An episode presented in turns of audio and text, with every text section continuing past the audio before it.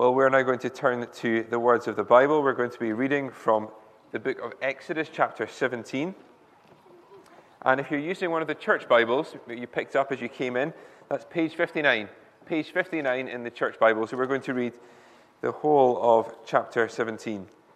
So, Exodus chapter 17, reading from verse 1. All the congregation of the people of Israel moved on from the wilderness of sin by, by stages, according to the commandment of the Lord, and camped at Rephidim. But there was no water for the people to drink. Therefore, the people quarreled with Moses and said, Give us water to drink. And Moses said to them, Why do you quarrel with me? Why do you test the Lord? But the people thirsted there for water, and the people grumbled against Moses and said, Why did you bring us up out of Egypt to kill us and our children and our livestock with thirst? So Moses cried to the Lord, What shall I do with this people? They are almost ready to stone me. And the Lord said to Moses, Pass on before the people taking with you some of the elders of Israel, and taking in your hand the staff with which you struck the Nile, and go. Behold, I will stand before you there on the rock at Horeb, and you shall strike the rock, and water shall come out of it, and the people will drink. And Moses did so in the sight of the elders of Israel. And he called the name of the place Massah and Meribah because of the quarreling of the people of Israel because they tested the Lord by saying, Is the Lord among us or not? Then Amalek came and fought with Israel at Rephidim. So Moses said to Joshua, Choose for us men and go out and fight with Amalek. Tomorrow I will stand at the top of the hill with the staff of God in my hand. So Joshua did as Moses told him and fought with Amalek while Moses, Aaron, and Hur went up to the top of the hill. Whenever Moses held up his hand, Israel prevailed. And whenever he lowered his hand, Amalek prevailed. But Moses' hands grew weary. So they took a stone and put it under him, and he sat on it, while Aaron and Hur held up his hands, one on one side and the other on the other side. So his hands were steady until the going down of the sun. And Joshua overwhelmed Amalek and his people with the sword. Then the Lord said to Moses, Write this as a memorial in a book and recite it in the ears of Joshua. That I will utterly blot out the memory of Amalek from under, the heaven, from under heaven. And Moses built an altar and called the name of it, The Lord is my banner, saying, A hand upon the throne of the Lord. The Lord will have war with Amalek from generation to generation. This is the words of the Lord. Will, uh, it will help you greatly if you turn to Exodus 17 in the Bible, if you have one there, or get one from the back. Page 59 if you're using a church Bible. And we'll be looking this morning at verses 8 to 16 second half of the chapter. It's the seventh century, and the pagan Saxon king of Northumbria, Ethelfrith, uh, is invading the Christian region of Wales. An army is ranged against him, um, but he also sees over to the side a large group of unarmed men with a few guards around them. He asks his advisors who they are, and he is told that they are the Christian monks of Bangor, where there is an enormous monastery, thousands of monks. These men have been fasting for the last three days, and they have come to pray for the outcome of the battle. Well, pagan or not, this apparently was Ethelfrith's response attack them first. Attack them first. If they call on their Lord against us, he said, assuredly they are fighting against us, even though they do not bear arms, for they strive against us with their hostile prayers. Well, so, so the story goes, anyway, as told by a historian from the 12th century, Henry of Huntingdon. Um, I wish I could tell you that it had a happy ending, but Henry records that the guards assigned to the monks fled. 1,200 monks were slaughtered in cold blood, and then the Welsh army was overrun too. If that's true, then pagan Ethelfrith had a greater understanding of the significance of prayer than his Christian opponents, and, it has to be said, than many Christians do today. And it also follows, does it not, that the Amalekites missed a trick in the events that we read earlier from Exodus 17. There they are putting all their energies into fighting Joshua down at ground level when they should have been trying to get at Moses on top of the hill.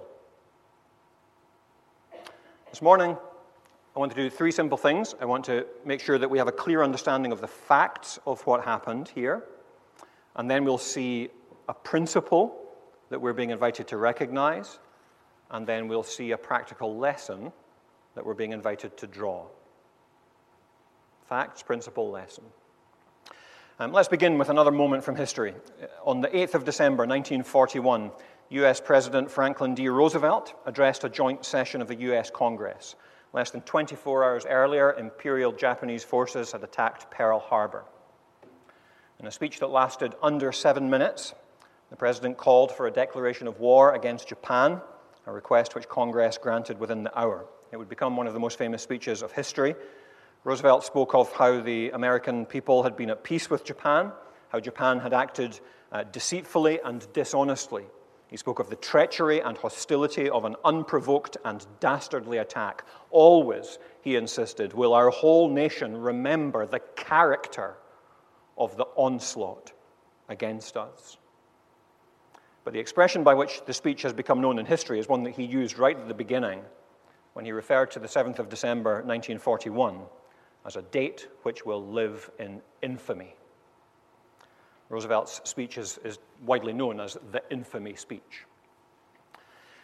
History is littered with infamous dates, occasions which are notable for their horrifically outrageous and despicable acts. Um, sometimes it's a place name in our own context, names like Dunblane, Lockerbie, Enniskillen, so on. Plenty more that we could mention, but names which are sadly inextricably tied to sorrow and evil. Just sometimes it's a number, sometimes it is a date that lives in infamy. 9 11, 7 7. And of course, we could spend all morning just going through history, going through different parts of the world, and picking out um, endless accounts of despicable acts of treachery and cowardice, infamous dates. Now, in one sense, what happens in Exodus 17 is nothing unusual. We're talking about a period of history which was unstable and violent when wars were just commonplace. Nations and people groups jostled for power, and they did so with weapons, and that's just how it was. We know from other sources that the Amalekites were semi nomadic desert dwellers who lived partly by attacking other population groups and plundering their wealth. They were, they were clearly a, a lovely lot. Uh, apparently, they were camel specialists. They had domesticated the camel and used it in war. Now, I don't know if that immediately strikes terror into your heart, um, but here's a thing you might not know. Over short distances, a, tra- a, a camel can travel at 45 miles an hour, which is faster than a horse. When the battle gets underway at verse 11, the fact that the Amalekites prevailed unless Moses lifted the staff indicates that clearly, in human terms, in terms of the, the, the, armies ranged against one another, the Amalekites are stronger and better armed and better trained. That's what you would expect at this point in Israel's life. But here's the thing Whatever military prowess they had, they deployed it against Israel in a particular way, and one that meant that this day was a day that would live in infamy in the Israelite history books. Listen to how Moses describes it. Don't worry about looking this up, but this is how Moses describes it in Deuteronomy 25. Remember what Amalek did to you on the way as you came out of Egypt, how he attacked you on the way when you were faint and weary, and cut off your tail those who were lagging behind you. And he did not fear God. Now, there's just a, a whole world of pain in that. So, what we have to imagine is cavalry troops with swords, not lining up to face an army in honorable combat, but swooping in on the sick, the elderly, the young, the weak, and hacking them to pieces. When it says in verse 8 at the beginning of this passage that Amalek came and fought with Israel, that's what it means. You ever watch one of those nature documentaries? Where you have a pride of lions in the long grass stalking a herd of antelopes or something. And there's just the most horrible feeling of inevitability about it all.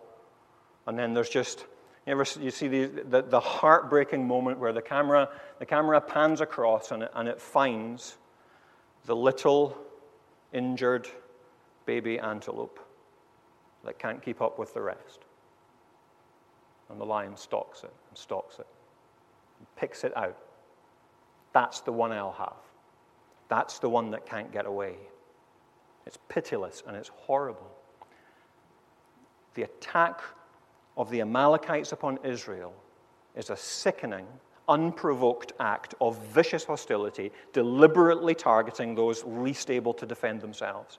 So, doubtless, um, the people of Israel could have said what Roosevelt said so many years later. We will always remember not just the battle, we will always remember the character of the onslaught against us. And actually, we're being introduced to two features which characterize the Amalekites throughout the Bible cruelty and cowardice.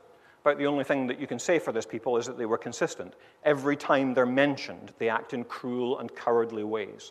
Their atrocities continue throughout the years as they harry and attack Israel repeatedly with unprovoked aggression.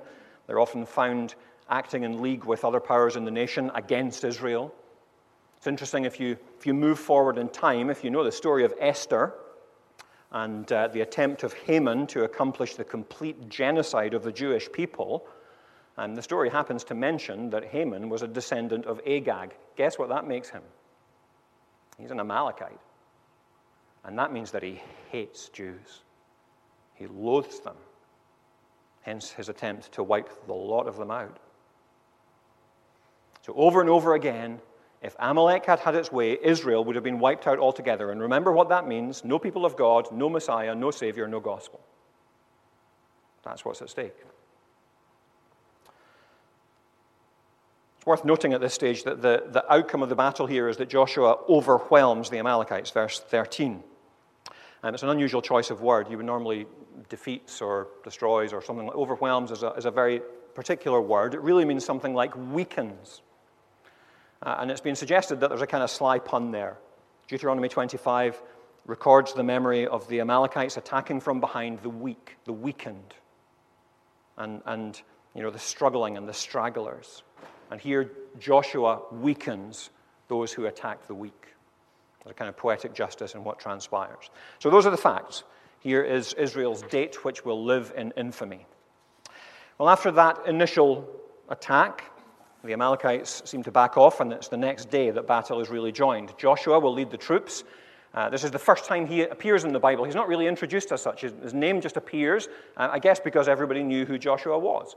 Joshua was Israel's military strategist and commander in chief. He was someone that the nation would greatly need in the next phase of its history, many battles ahead. And he would become Moses' assistant and then, in time, his successor as leader of the nation. At this stage, he's about 45 years old. We have to assume, I think, that since the Exodus, he's been busy training up an army of fighting men and fashioning whatever weaponry he could. They, they knew perfectly well that there were battles ahead of them. But of course, the Israelite strategy here is two pronged, isn't it?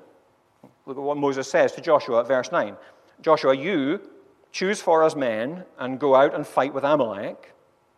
Tomorrow I will stand on the top of the hill with the staff of God in my hand. So Joshua did as Moses told him and fought with Amalek, while Moses, Aaron, his brother, and Hur, who is another Israelite elder, went up to the top of the hill.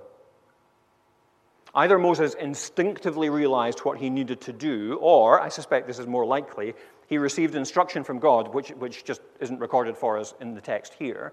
But either way, what follows is a vivid demonstration of a crucially important principle. This, what follows here is theology being acted out for us. Verse 11 is the crux of it. When Moses held up his hand, Israel prevailed. And whenever Moses lowered his hand, Amalek prevailed. Remember, he's holding the staff of God.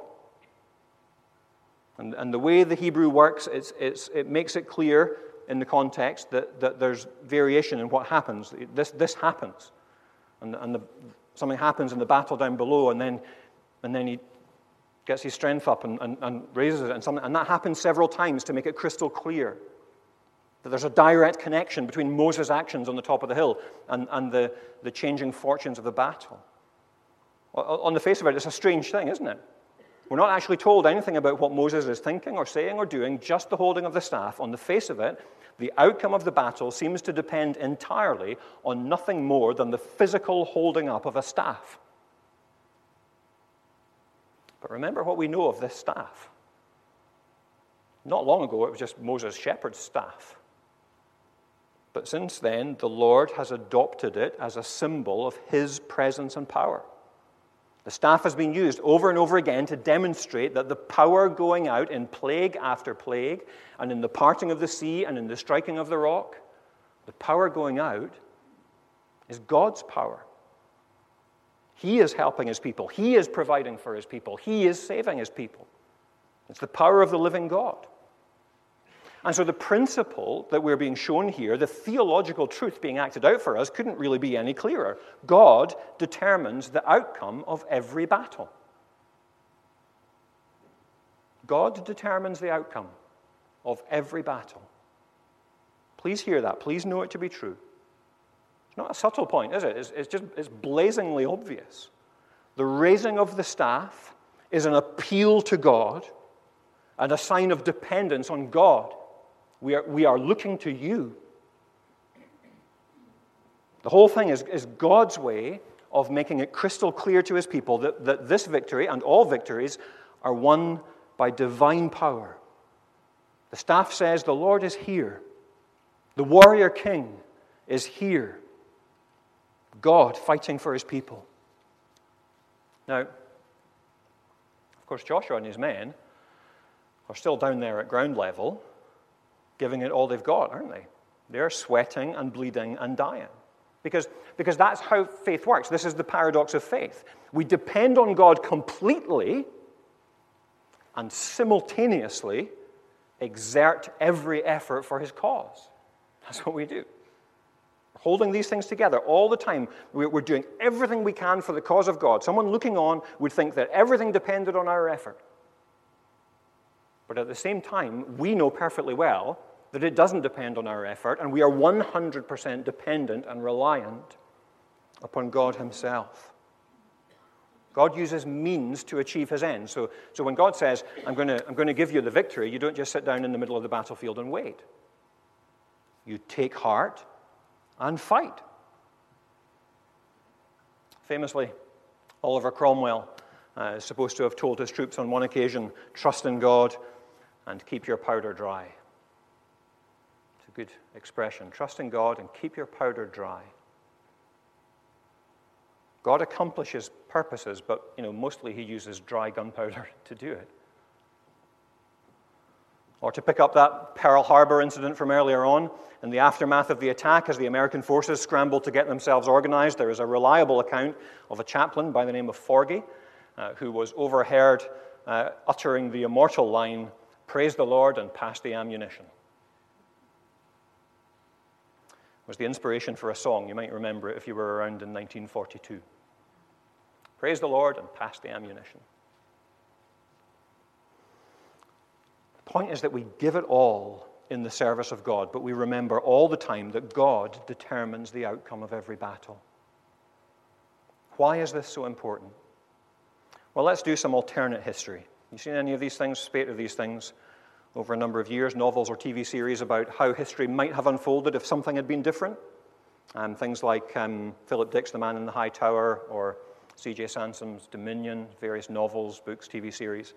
Um, so let's imagine for a moment what would have happened if everything had unfolded exactly the same way, except for the part about Moses being on the top of the hill, raising up his staff towards God. If victory had been won on that basis, the Israelites would have gone on their merry way singing, We are the champions, my friend. Look at us. Are we not something? What's Hebrew for here's Teas, whas like us? Only by that obvious, visible sign can God drive home to his people that the key thing for their life, their future, their everything is dependence on him. And we actually we know that's the point of the story, partly because of verse 15. So after the battle, we're told that Moses built an altar and called the name of it, The Lord is my banner. That, that word actually refers to a, a, a flagstaff but by extension to the flag that flies from it. It's a word that would be used in a military context to describe national or regimental colors. The troops in a battle, they're fighting away, they look up, they see the colors of their regiment, they see the flag of their nation, and they're reminded what they're fighting for. And they're reminded of the loyalty that they owe, and they're reminded of what's at stake, and it puts heart in them. Phil Ryken says soldiers always look to their banner. It establishes their identity, it helps them know who they are. On the battlefield, it also helps them keep their bearings and gives them courage and hope as long as their banner is still flying. They know that the battle is not lost. Moses says, The Lord is my banner. We look to Him, we rally to Him. This is what the Christian life and, yes, the Christian fight is all about. So, how do we apply this kind of principle to our own lives? Well, let me tell you what we don't do. We don't treat anything we don't like in life as a battle and declare that God will help us to win the victory over it. Uh, we don't pronounce anyone who irritates us as an enemy and declare that God will help us defeat this enemy. You know, some guy keeps, keeps parking too close to my drive and blocking my car. You know, he's become my, he's like an Amalekite, that guy. No, no, no. This is about hostility towards the gospel, hostility towards God's purposes and God's plan. And so, as Christians, we do face spiritual battles, and spiritual battles of two kinds. We face, if you know the hymn Just As I Am, there's a line in that hymn that tells us we face fightings and fears within without. There are times when attacks come against the church from the outside, from the unbelieving world, sometimes entirely unprovoked. And that's to be expected. And, uh, and, the entire Bible demonstrates that from start to finish. That's not something to be worried about, it's just something to be prepared for and to be wise about. And like the Amalekites, we should be prepared for the enemy to play dirty because he is the father of lies. Let me tell you something. Let me, let me give you an example of this. I don't know if you've ever heard, there's an American um, comedian called Bill Maher. He's quite well known, quite um, famous, quite rich. Um, he's an atheist.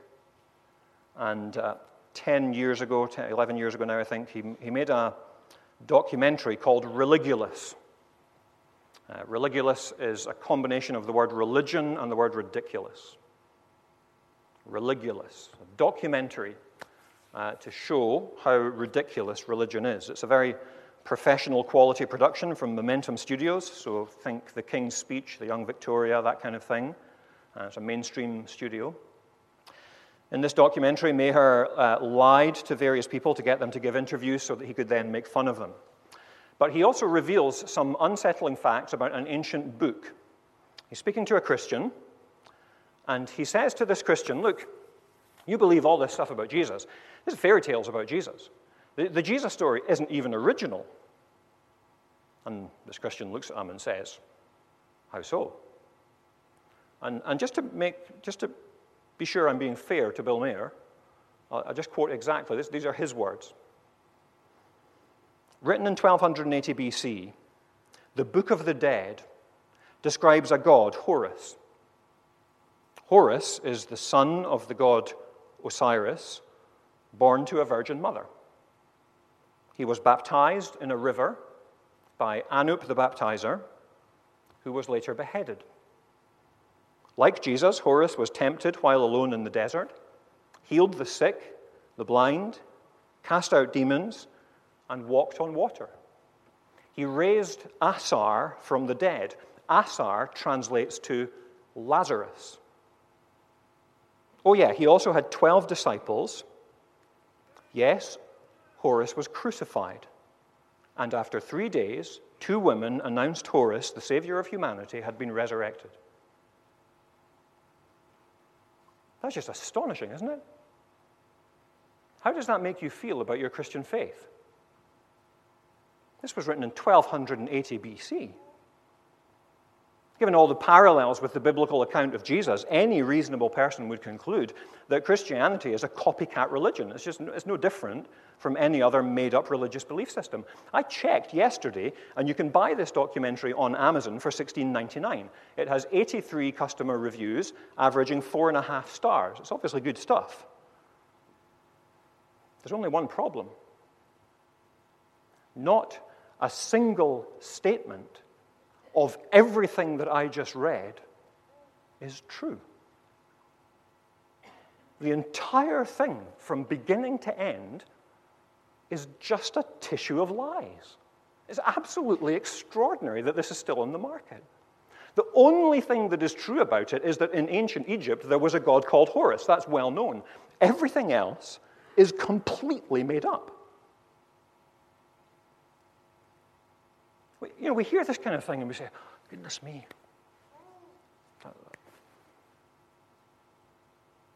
He is the father of lies.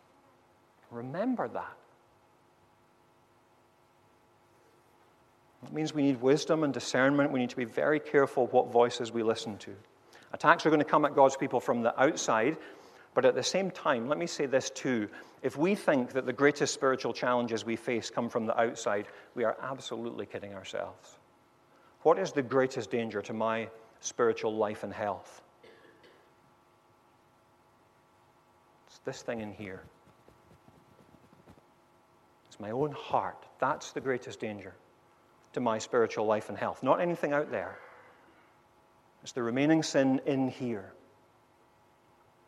Far too easy to apply this passage to you know, nasty enemies that come against us, the Amalekites of our own day, but we need to apply it to all the challenges that come, including fightings and fears within.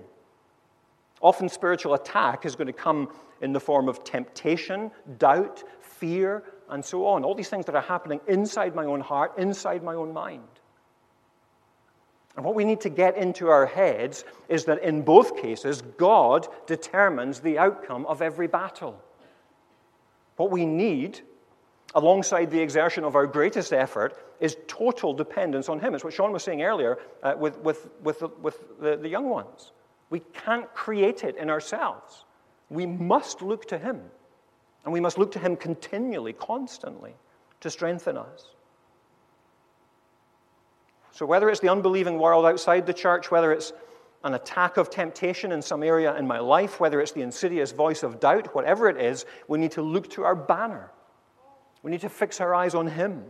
The Lord is my banner, and so whatever form the battles might take, I'm going to look to Him. I'm going to remember that God is good, and the gospel is true, and the battle belongs to the Lord. And then I'm going to learn the great practical lesson of Exodus 17. After this battle was over, the Lord instructed Moses to keep a record of it to write a memorial in the book. And Moses built an altar, verse 15, and he called it, The Lord is my banner. And then he says something. He said, A hand upon the throne of the Lord. Not even a sentence, it's just a kind of ringing declaration. It's a slightly enigmatic expression. People have interpreted it in different ways, but here's by far the most likely explanation. By raising the staff of God towards heaven, Moses was symbolizing that only the presence of God with his people could help them. So he's symbolizing the presence of God with his people is, is coming this way, if you like. The people look up and they say, God is with us. There is his staff. God is with us. But it's also going that way. It's also a constant appeal to God. Only you can help us, and so we look to you. We depend upon you. He, Moses is symbolizing their appeal, their plea help us. In other words, Moses was putting his hand upon the throne of the Lord. And that's where we find the great practical lesson of these verses. Put your hand upon the throne. Put your hand upon the throne. Yes, fight the battle, but when Paul tells us in Ephesians 6 to put on the belt of truth and the breastplate of righteousness and the shoes of readiness and the shield of faith and the helmet of salvation and the sword of the Spirit and the whole armor of God, what does he then say? Put it all on, praying at all times in the Spirit with all prayer and supplication. To that end, keep alert with all persever- perseverance, making supplication for all the saints and also for me.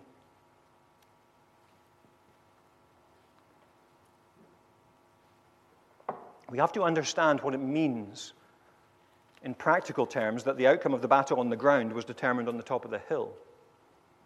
We have to understand what it means that we are invited to put our hands on the throne, not any throne, the throne. It's an astonishing thing. A man called David Dixon was an elder um, for many years in the 19th century. He wrote a striking phrase. He, says, he said this Prayer is the most practical and powerful thing in the world, for it moves the hand that moves the universe. Prayer is the most practical and powerful thing in the world, for it moves the hand that moves the universe. Now, of course, we know God is sovereign, God is free, He's not controlled by us, but at the same time, He has told us that somehow He meaningfully uses the prayers of His people. In some sense, prayer moves the hand that moves the universe. Here, the uplifted hands of Moses symbolize that crying out to God for help and for deliverance. Of course, he gets exhausted. He's holding up a staff. It might not be that heavy, I have no idea. Um, but you hold that up. Try it this afternoon. Go home and pick up just a mop or something. See how long you can do that. Um, he gets exhausted. He's there for hours. The battle's raging all day.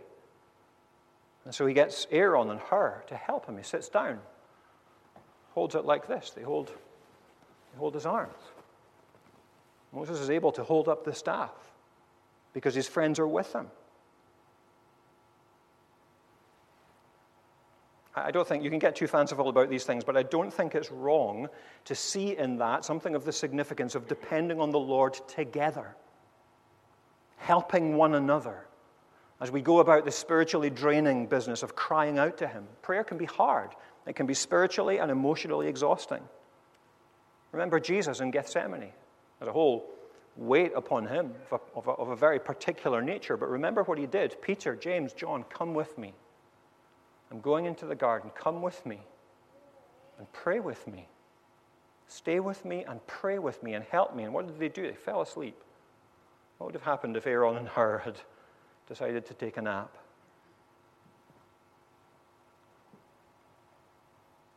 Do you, in common with so many Christians, do you want to pray but struggle to pray?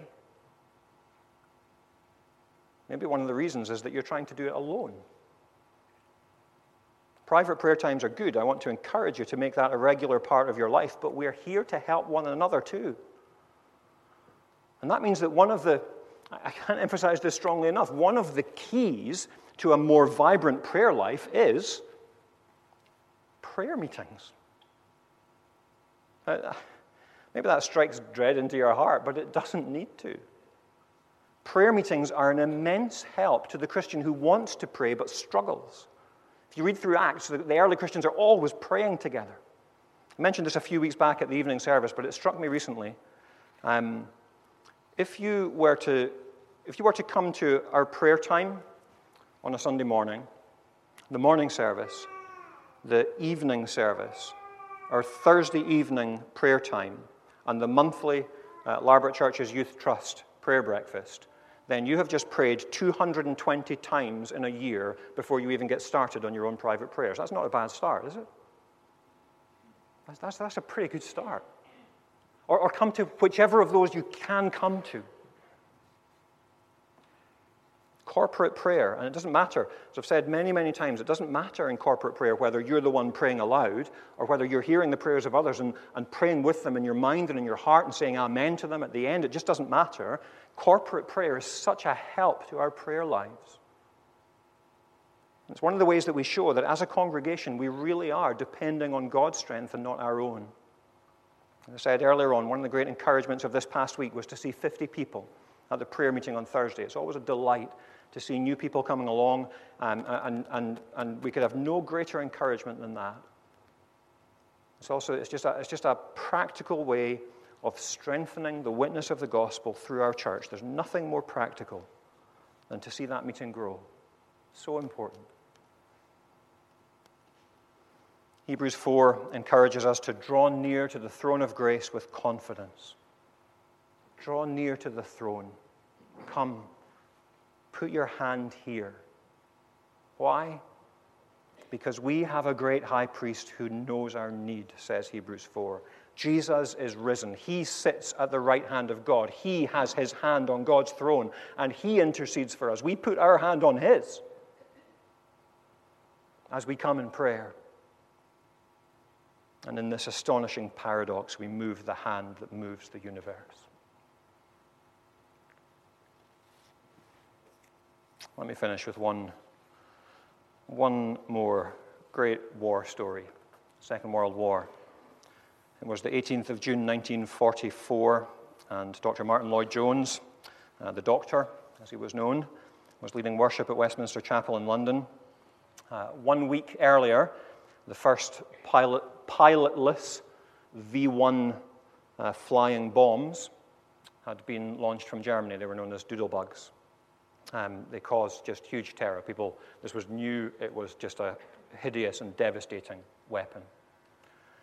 Um, at 11:20, as the doctor was leading in prayer, you have to picture this: a very large church with a large congregation. He's at the front, he's leading in prayer, everyone has their heads bowed, and in the distance they hear a low rumble. And the rumble gets louder and louder and louder and louder until it is almost overhead, and at that moment the noise cuts out. Dr. Lloyd-Jones has been praying. He continued to pray until the noise was such that his voice just couldn't be heard in the church. At that moment, he paused. The noise cut out, the engine cut out overhead. And then there was an almighty bang. The, the building cracked audibly. Pieces of plaster and dust fell from the ceiling onto the congregation. A nurse who was there that morning describes what happened. As the impact of the doodlebug was heard, the entire congregation rose to its feet. After the most brief pause, the doctor continued his prayer as if nothing had happened. And we all sat down again. It was only after he had finished talking to God that anything regarding the incident was said to the congregation. That's a pretty good picture.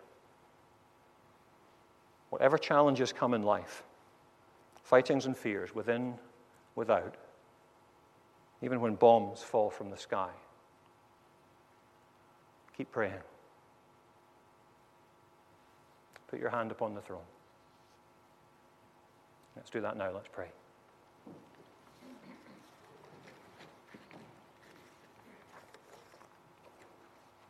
God our Father, we do that now. We reach out to you. We put our hand upon your throne.